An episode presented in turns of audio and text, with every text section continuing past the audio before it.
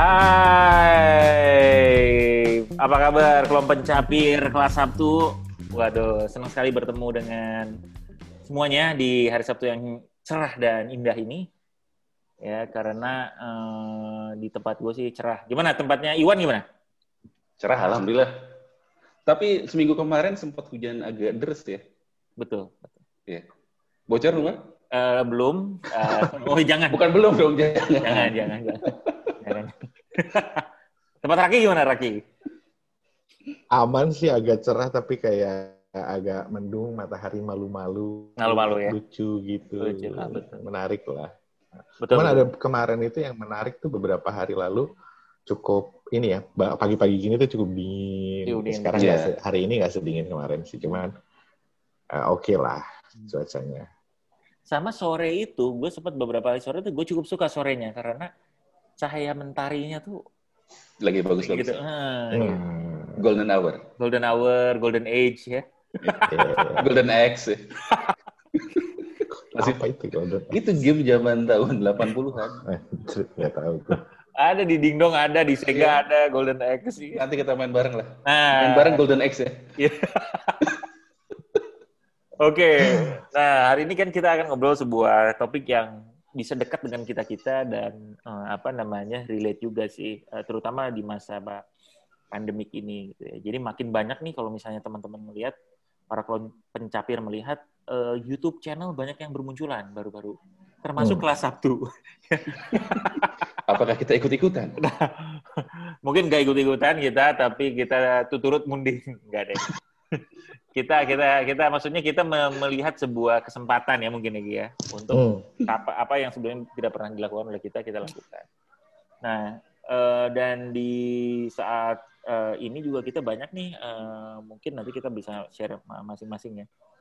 Jadi banyak kesempatan juga untuk kita tuh ngelihat nih apa aja yang lagi seru nih. Sekarang makin banyak soalnya YouTube channel bermunculan.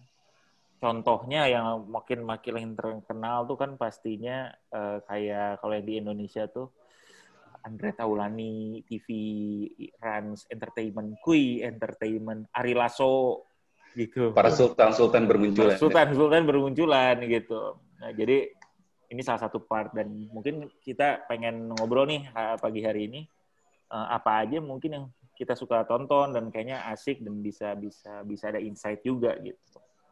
Ininya gitu. Nah, mungkin Raki mau cerita duluan nggak, Ki? Apa tuh? Soal YouTube channel ya? Jadi maksudnya YouTube channel kan itu mungkin ada beberapa area juga yang bisa kita get insight atau learning juga sih di situ. Ya kalau gue macam-macam ya, tergantung. Gue tuh banyak sebenarnya. Gue sering nonton YouTube lah intinya. Gue sering nonton YouTube. Artinya apa tuh? Apapun dicari di YouTube. Oh, apa dicari di YouTube ya? Maksudnya pengen belajarnya dari YouTube ya?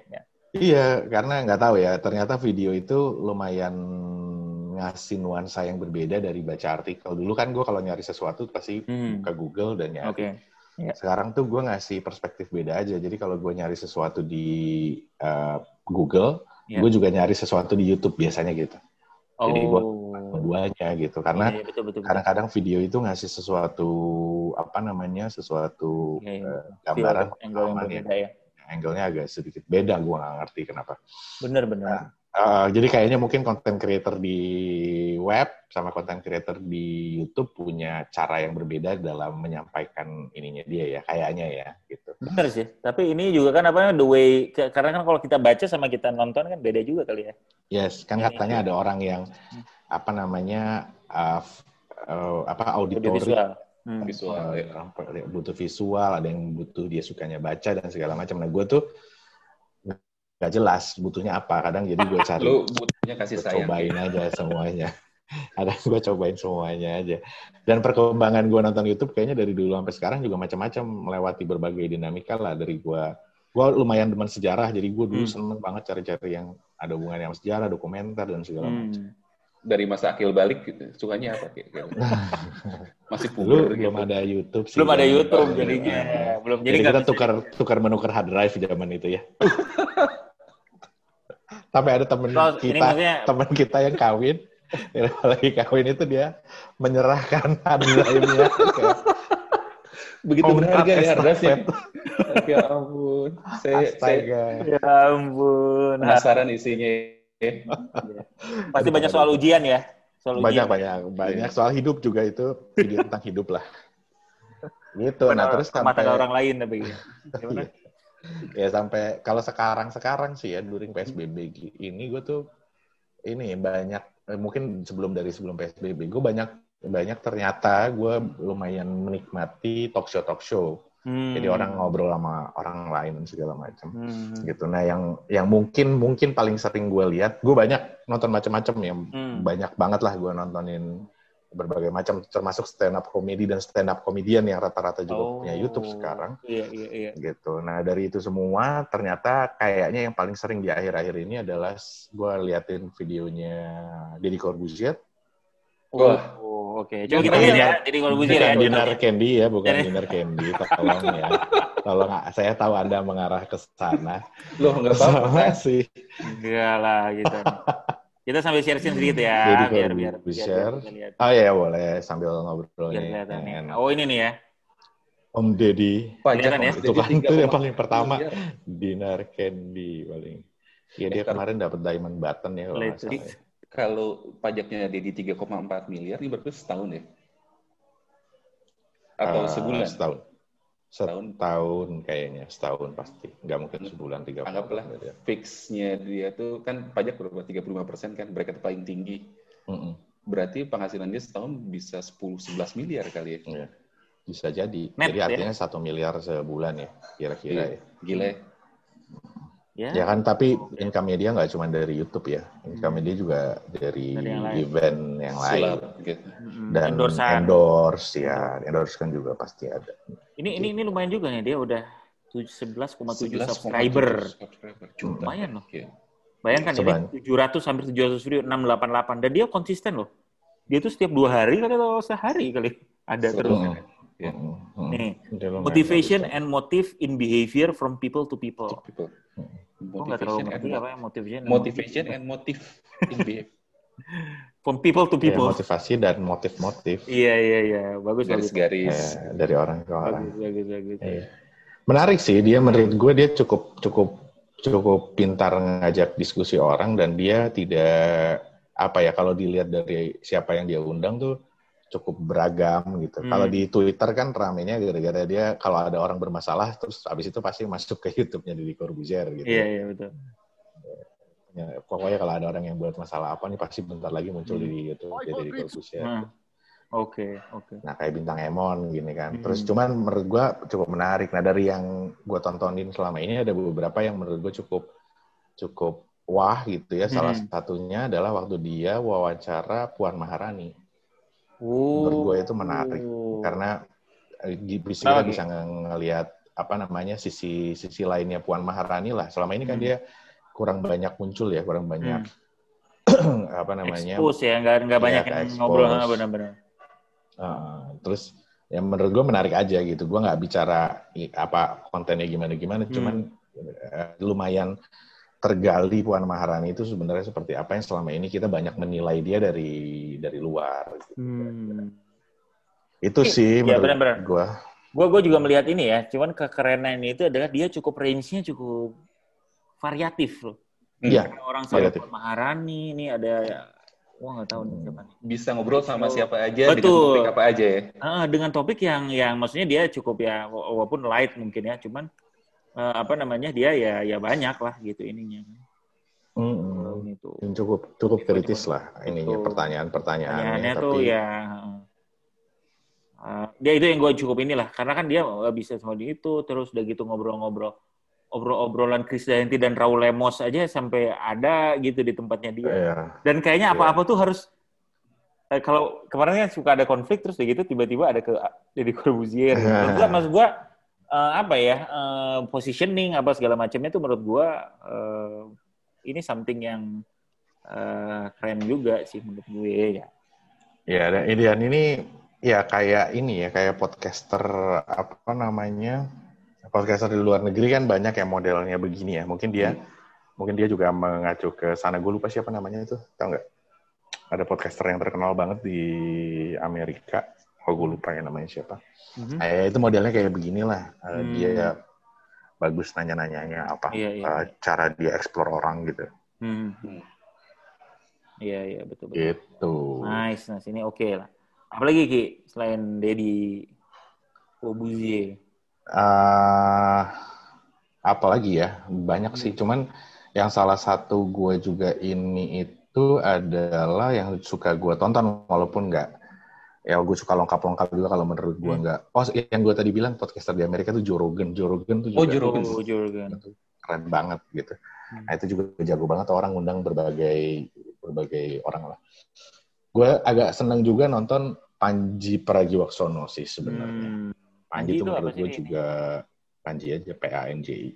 Nah ini juga sebenarnya ya mungkin gara-gara kita kalau gue tuh dari zaman dulu kan, dari zaman kita dulu zaman kuliah di Bandung itu kan zamannya Panji baru jadi penyiar di Hard Rock FM. Iya, betul-betul. Bandung. Somehow dan dia juga siaran sama teman-teman kita juga kan gitu. Jadi Indoneer cukup relate kita lah, dan Iwet gitu-gitu. Maksudnya seangkatan kita gitu. Ada Iwet, seangkatan kita ada Iwet, ada si Puri kan. Puri juga barengan sama dia, Puri. Oh iya ya. Oh iya. Terus iya benar. Iya, dulu ada teman gue Epke juga sempet kan.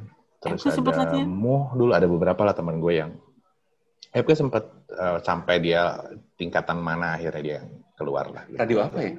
Nggak lolos sampai benar-benar Hard Rock juga. Hard Rock FM Bandung. Oh, gue kira dia di radio yang lain ya? Enggak, Hard Rock FM Bandung. Para muda Panji. Carlo Tampere. Radio para muda. Iya. Nah, lumayan banyak kan waktu itu yang begitu Hard Rock buka di Bandung.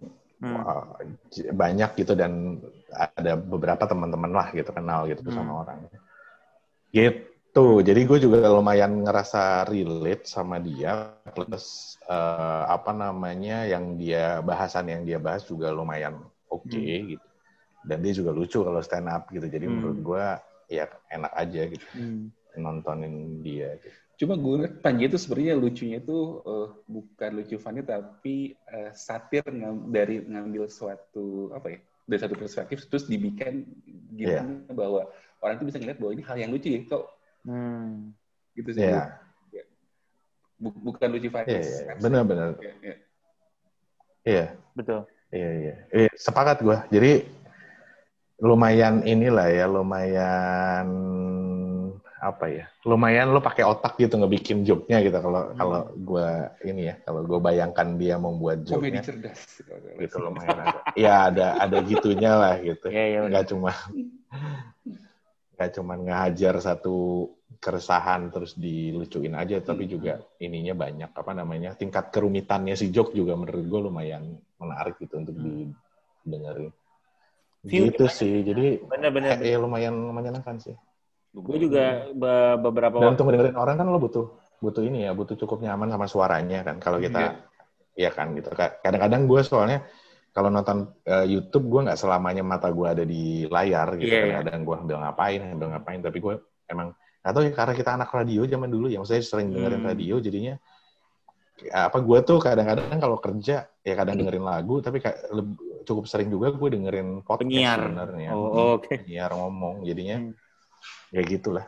Makanya gue demen juga yang kayak Bufarilman, podcastnya yang gitu-gitu juga gue dengerin karena Scoot FM. Gitu bro. Tapi emang asik sih menurut gue, Panji punya uniqueness lah. Dia kan cukup pelopor juga di di dunia stand up-nya gitu, bikin konser ya special show sendiri gitu. Yeah. Dan view banyak yang bagus-bagus, pandangannya bisa membuat kita untuk berpikir lah at least.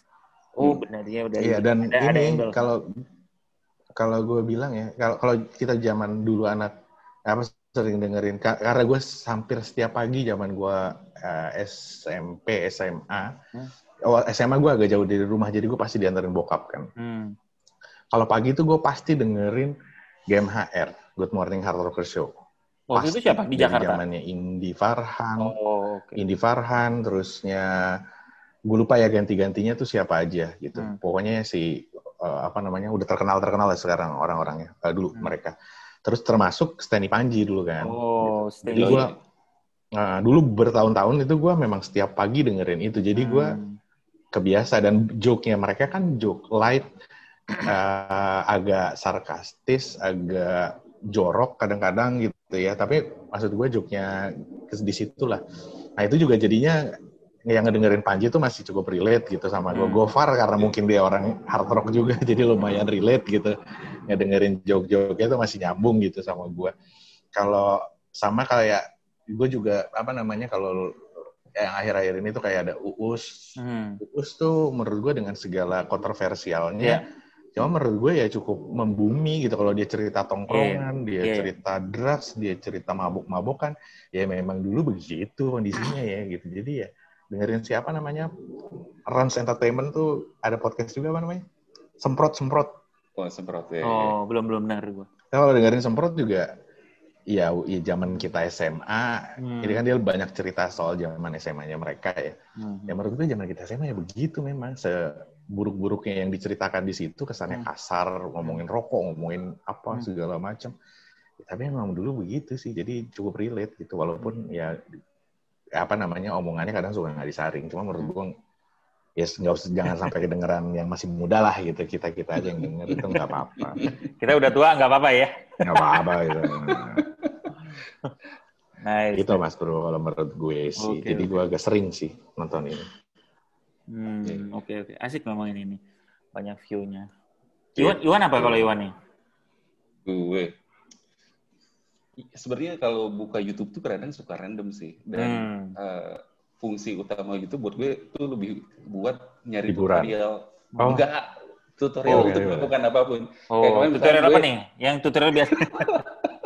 Nggak kayak kemarin misalkan nyari tutorial buat ngelepas, lu tau kan mata bor tuh ada beatsnya, terus tiba-tiba dia kelop tuh, terus gue bingung ini ngebukanya kayak gimana ya, dan ada ya manualnya nggak ada, caranya udah dicoba-coba nggak bisa, pas dicari di YouTube ya ada, jadi ada. Ya nolong banget sih. Tapi benar itu sebuah perilaku, at least gue nggak tahu perilaku younger generation ya, gue tuh kayak kita kan dulu susah ya, harus bikin apa nih Excel misalnya gini formulanya apa. Ya udah tanya aja gitu. Jadi gue semuanya tuh ada jawabannya sekarang hampir semua. Lu mau masang ini TV, ini printer ini gimana? Printernya udah ada jelas. Bikin ini bag how to-nya apa permasalahannya bener. Iya. Dan sekarang kita jadi berpikir kalau misalnya orang nanya sama kita, gimana sih caranya lu misalkan nomor telepon travel gitu. Kadang kita suka mikir, kalau nggak googling aja atau cari di mana gitu ya. Jadi mungkin ekspektasi kita itu jadi berubah. Jadi karena kita merasa bahwa semua informasi itu udah ada di internet, at the first time adalah lu harus cari informasi itu sendiri kan. Kalau lu nggak bisa mentok baru ya betul. Lain gitu gitu sih. Ya mungkin itu jadi ada pergeseran ekspektasi sih. Betul. Gitu. Dan menurut gue sih YouTube banyak nolong gue buat terkait dengan life skills. Apa life skill yang paling pernah terbantu oleh itu? Masak. Oh, masak. Coba apa? Channelnya yang asik. Kalau masak paling seneng lihat itu deh, Tastemade Indonesia. Nah, Tastemade. Oke. Semua videonya itu di bawah 1 menit gitu ya. At least dari mulai bahan, prep, Tastemade bukan? Tastemade. Di mana tulisannya tuh? Oh, Tasty. Tastemade. Ini ketahuan nih, jarang masak. Oh. Biasanya GoFood ya. Coba gue nggak ada sih. Kalau lagi promo ngapain masak? Coba tulisannya gimana? Gue kok salah. Tango Alpha Sierra Tango Yankee. Nah itu disatuin. Ya, nah itu paling atas. Nah itu. Ini. Tastemade. Ini kali. Tastemade ya betul. Oh ini. Tumis sarden sayur jamur. Sekolah bawah. Oh iya benar ya. Tuh kan semua filmnya di bawah. Keren. Telur dadar Minang tuh lihat. Coba kita lihat ya telur dadar Minang ya. Lo udah pernah nyobain belum, Man? Ini belum. Karena minyaknya mesti banyak. Kenapa? Yang pernah lo cobain apa? Mana? Tumis-tumisan. Tumis-tumisan dan berhasil. Cepet telur bebek. Cepet ya. Bagus banget ya ini ya. Belum tentu enak, tapi setidaknya basic ingredient sama caranya udah ada lah kayak gitu. Tetaplah adjust atau apa gitu. Iya. Karena kan sesuai selera lo. Sesuai selera atau mungkin memang keterbatasan skill tuh dalam memasak bikinnya tuh. Oh ini minyaknya banyak. Iya. Dan kalau lu masak minyak banyak di rumah, itu pasti lu dimarahin nyokap sih katanya. Buang minyak aja. Buan, lu kan udah ganti. Sama sih, gue juga suka gitu. Kalau mau masak tuh tekanan nyokap tuh masih ada gitu di kepala gue. Walaupun udah tinggal sendiri, tapi sudah ada bayang-bayangnya. Bayang-bayang itu ada di belakang. Oke. Iya. Asik juga nih ya, dan cukup variatif ya. Iya. Nah, ini yang paling pertama nih. Cara memasak nasi. Basic life skill nih. Bagus nih. Lu pernah nonton nggak sih yang si Uncle Roger itu yang kemarin sempat ramai? Oh, iya, yang fried rice. Ya, fried rice. Jadi ada orang Inggris, orang India lah ya. Dia masak nasi, tapi dia masaknya itu nasi itu udah direbus. Airnya udah surut, sama dia dicuci lagi airnya, si nasinya itu, si berasnya udah setengah matangnya itu. Terus dihujat sama satu Asia. Seluruh orang Asia ngehujat. Oh iya. Terus kan kalau lu masak nasi biasanya lu pakai rice cooker, nggak usah pakai ukuran doa atau cup apapun kan, cuma nasi berapa banyak, terus pokoknya satu buku aja kan segini. Kalau mau comeback 2 buku lah kayak gitu. Itu dia pakai measuring cup gitu. Itu dihujat-hujat juga katanya. Kan orang Asia aja masak aja nggak bisa gitu. Itu kan udah kayak basic in nature lu harus bisa masak nasi gitu. Iya betul. Anjir teh, kasihan banget ya. Gue denger sih rame-rame cuman iya, ada rame-rame. Apa sih? Malas mengikuti gitu. Uncle Roger. Nah, itu dari fried rice. Egg fried rice. Oh, itu. Nah, ini. Nanti kalau sempat lu tonton ini deh. Iya, ini paling banyak nih. Always use your finger. Bagus. Keren. Nah, asik. Itu sah. Wah, ini kebanyakan iklan nih, mandai.com. Lo nggak premium sih YouTube-nya sebagai YouTuber, lo harus premium dong. Nah, itu kayak betul ya. Lo dapat uang dari YouTube, Bit. Oh, gitu ngapain ya dia? Dia bikin video reaction.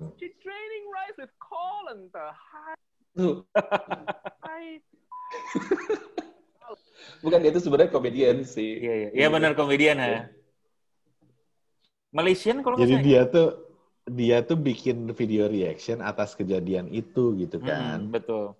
Iya. Tapi dia memang ada ini sendiri, apa stand up ya kalau nggak salah dia kan. Ininya tuh. Gue lupa nama itu siapa sih? Ya ini. Orang Malaysia dia. Nigel Ng. Ya. Gitu. Okay. Apalagi Wan? Jadi kan satu masak, terus? Ya. Masih berkaitan dengan memasak sih. Ada satu channel ibu-ibu orang Pangandaran namanya Caraku Memasak. Puja Susi, bukan. Caraku Memasak. Gila ini beda banget nih kayaknya. Caraku Memasak ini bukan. Channel yang di-subscribe lo sama gue. Oh, ini. Lihat. Oke, Wan. Iya, lihat about-nya. Ini bagus. Assalamualaikum. Lihat nih, saya sedang berada di mana. Oh. Enggak, gue melihatnya gini sih bahwa YouTube itu demokratisasi konten. Demokratisasi konten, benar. Iya. Kalau itu semangat. Bukan cuma YouTube, Wan, internet kan. Iya, internet lah ya. Enggak, YouTube kan intinya adalah broadcast yourself. Jadi maksudnya intinya siapapun punya hak untuk bikin konten di YouTube kan. Iya, termasuk ini ibu-ibu di Pangandaran gitu ya. Yang mungkin kita nggak tahu bahwa sebenarnya sinyal internetnya bagus atau enggak, ya mungkin ini alhamdulillah berarti sinyal internetnya udah bagus. Di dalam daun gitu. Gila dia, ini banget ya. Iya. Terus dia cuma eksplorasi lingkungan sekitarnya aja, karena dia itu tinggal di dekat di pantai. Jadi misalkan dia kadang-kadang jalan-jalan kaki itu ke pantai. Oh, lihat ini ada karang remis, coba kita buka gitu ya. Dia ambil kerangnya dan itu tuh langsung banyak banget gitu ya. Dia bawa ke rumah, terus dia masak, gitu. Ini, gue bisa disini menunjukin bahwa Indonesia tuh kaya banget, gitu. Lu tinggal ngapa-ngapain, lu bisa nyari makanan dari alam lu sendiri, gitu. Dan satu hal yang menarik adalah lihat viewernya. Banyak loh. 33.000 tadi. 1 juta nih. Oh, view-nya 1 juta. Iya. Oh, iya. Sama lihat komentar-komentarnya. Subscribersnya 433.000. Lumayan banyak loh ini. Iya. Ya. Bagus dia tuh content creator. Mm-hmm. Keren ya. Bagus. Tuh, lihat tuh. Wah, ini sangat relevan sekali sama saya bicara digital governance. Betul ya, Indonesia. Betul. Siapapun bisa membuat konten dari umur. Guys, ini kontennya cukup menarik dan mendidik sih. Ya, lihat tuh. Siapa nyangka di sungai kita bisa dapat kerang segede gitu. Sungai di Indonesia. Ya dekat laut sih ini. Gila ya. Tuh, malah tuh dapat tuh ya.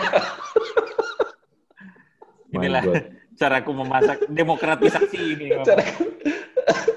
Iya benar-benar. Dan ini yang nonton ya orang Indonesia, banyak juga orang Malaysia. Terus mereka senang, aku senang sekali ngelihat ibu ini katanya. Banyak kalau lihat di komen-komennya itu. Tapi ini cukup profesionalik. Ini loh, dia ngambil lihat angle-angle-nya nih. Dia bukan bikin sendiri atau apa nih. Ada timnya ini. Kalau benar-benar. Kalau dilihat dari awal-awal dia masih kayak pakai video sendiri gitu. Terus makin banyak subscribernya, ya mungkin dia jadi tahu bahwa banyak yang nonton kali ya. Terus mungkin jadi ada penghasilan dari sini. Tapi pakai AdSense ya dia? Pakai AdSense ya? Nggak kelihatan ya? Tadi kan ada. Ada ya iklannya? Ada mandai.com dan Binomo. Gila ya tuh, lo bayangin ya, orang ada di ujung Indonesia yang dulu nggak kepikiran bisa dapat duit dari sini, dapat duit main dari YouTube. Betul. Gokil ya. Hebat. Jadi di halaman berapa Ki di buku lo ini ada ini? Nah, jadi ada cerita tentang enggak lah. Udah dibahas kemarin. Enggak apa-apa. Ya enggak apa-apa maksudnya cerita ininya apa di area mana pas lu ceritain itu kan. Aduh kasihan. Gimana? Iya, ini kan ya yang gua sih agak sedikit mention di buku gua, tapi poin besarnya kan adalah kalau emang si Indonesia ini punya. Ini kan contoh aja ya bahwa orang di seorang ibu di Sumba ya, kawannya. Di Pangandaran. Pangandaran, dia bisa bisa menggunakan internet seperti ini gitu ya, dia bisa dapat duit, dia bisa sharing dan segala macam.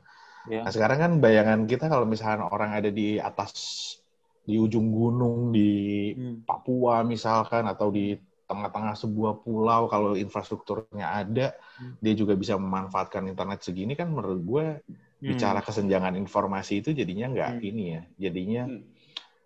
turun gitu lah, jadi lebih kecil gitu. Nah, tapi kembali lagi kalau misalkan kita nggak ngelola ini dengan baik, nggak ada governance yang baik kan, ya orang di sana pun bisa kena dampak jeleknya dari internet gitu maksudnya. Betul, setuju. Ya, tahu sih poinnya. Udah itu aja sih, jangan bahas gituan lah, kita bahas YouTube channel aja. Iya. Ya bagus, justru kan ini semua mengerucut pada... Keren. Bagus ya caraku memasak ya ibu. Bagus itu gue akan follow itu ibu. Itu asik.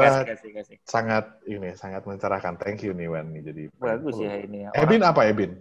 Sukaannya Ebin. Nah kalau gue ini nih ya salah satu yang lagi gue suka tonton ini nih. Namanya Detektif Aldo.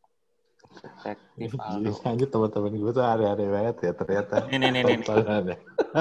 The weird part of YouTube. Yeah. Gue jadi menyesal share sesuatu yang common. Enggak lah. Semua orang pun nonton, sama gue juga nonton itu. Nah, kok Dajjal di hari kemerdekaan Indonesia?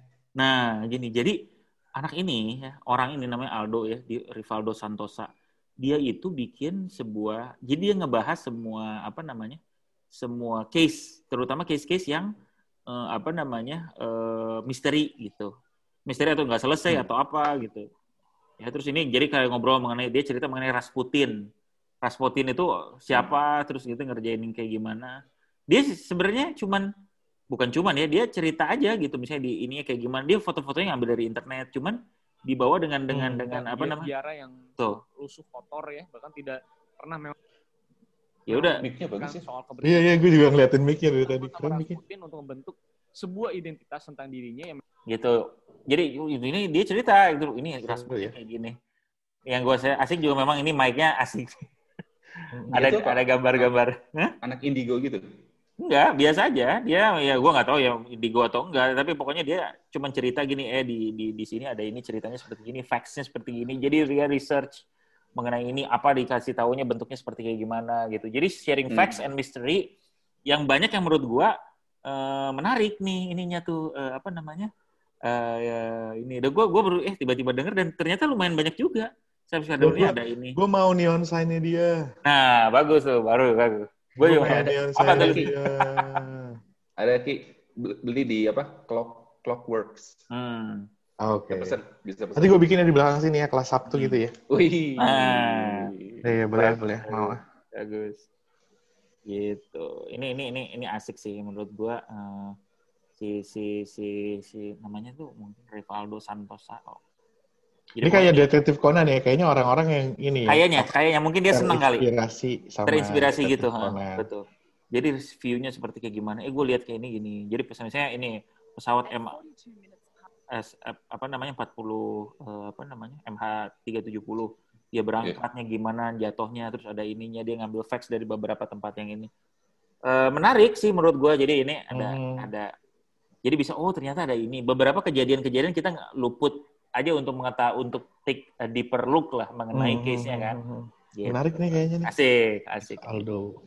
Ini MH370 itu dari Malaysia mau ke China ya? Apa lupa? Terus katanya kan banyak saintis di situ. Iya katanya. Oh iya betul. Apakah mereka membawa vaksin COVID sebetulnya? Udah agak lama. Konspirasi teori. Gitu. Asik nih menurut gua. Gua lagi senang nih satu. Ini satu yang pernah gue ini. Nah, satu lagi ya. Sebenarnya... Mundur Mustafa. Berapa outfit lu, coy? Parah ya?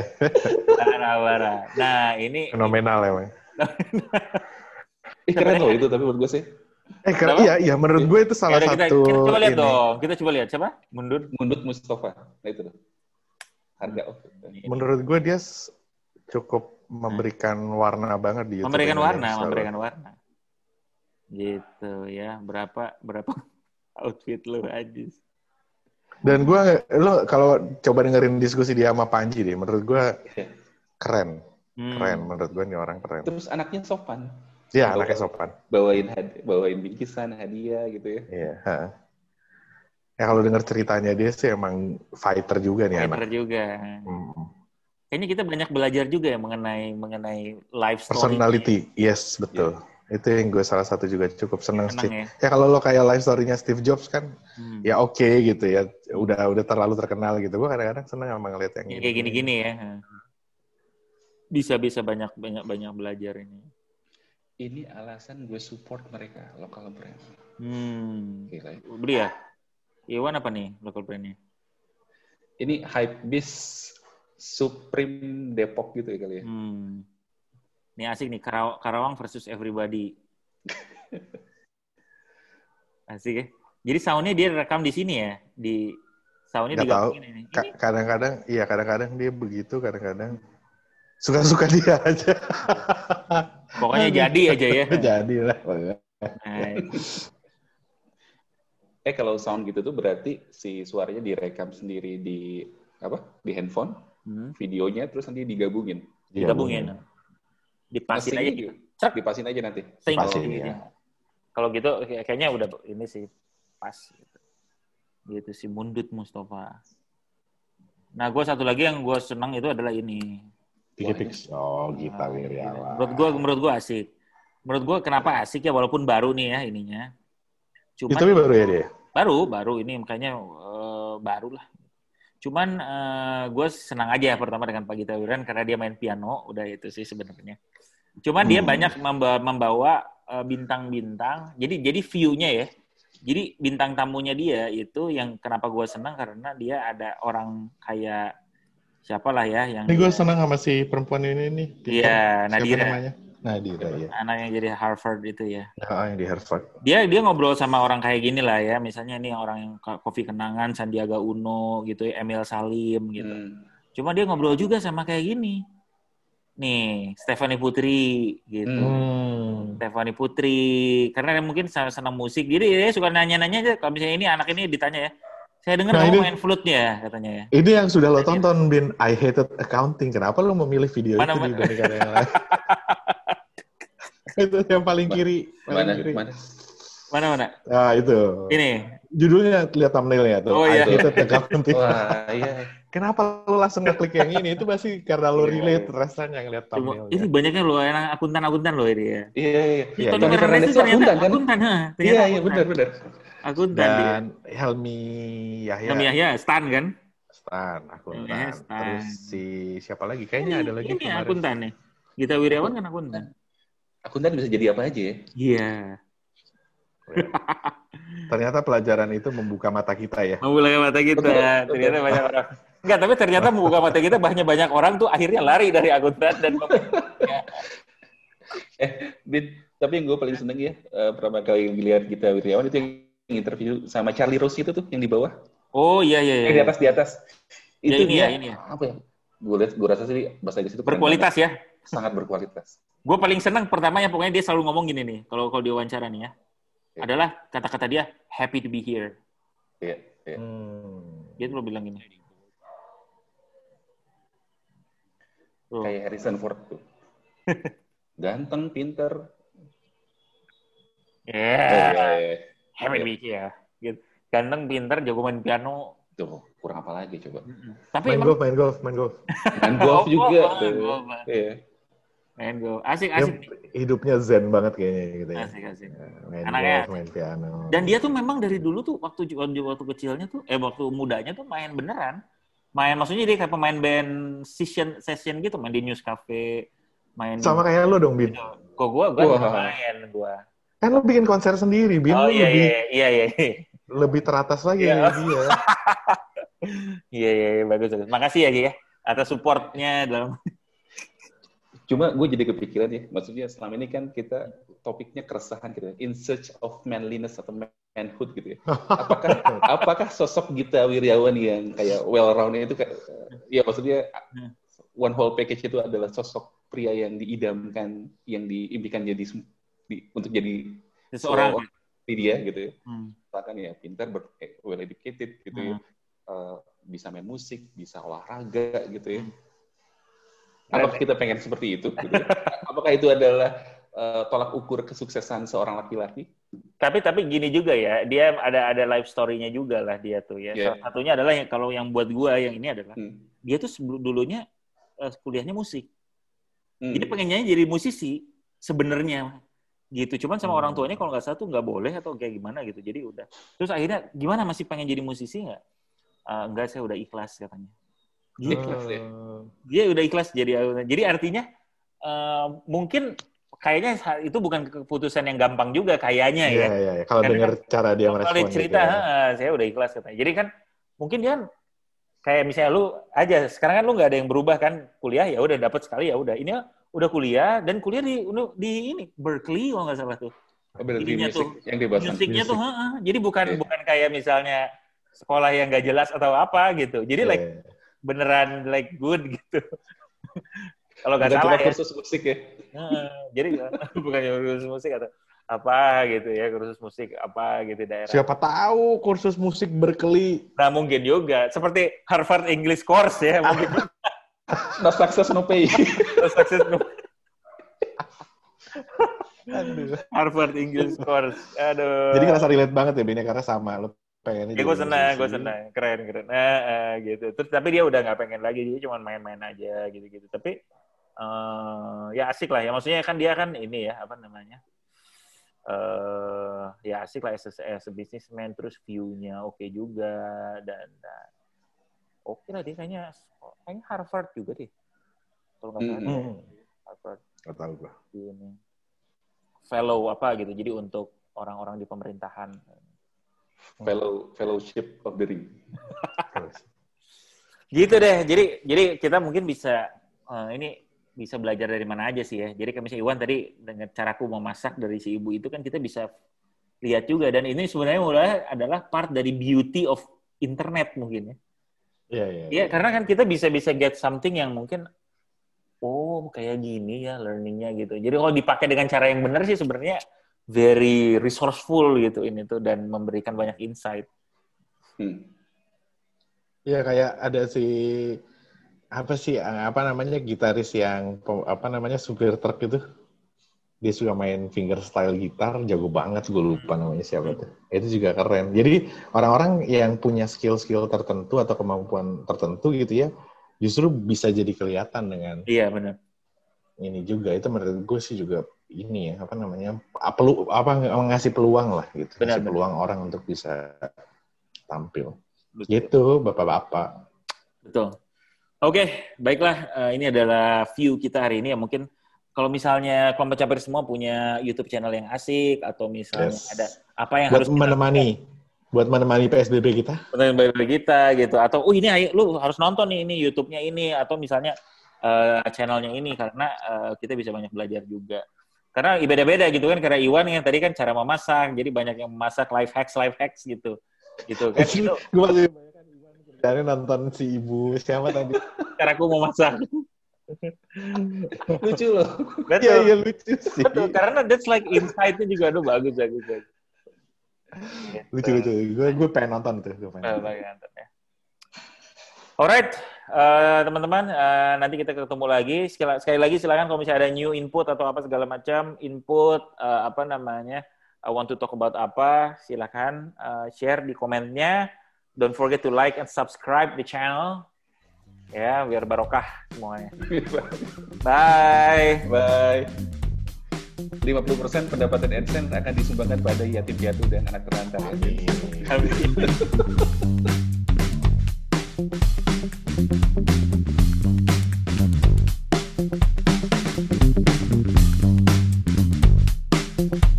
Amin.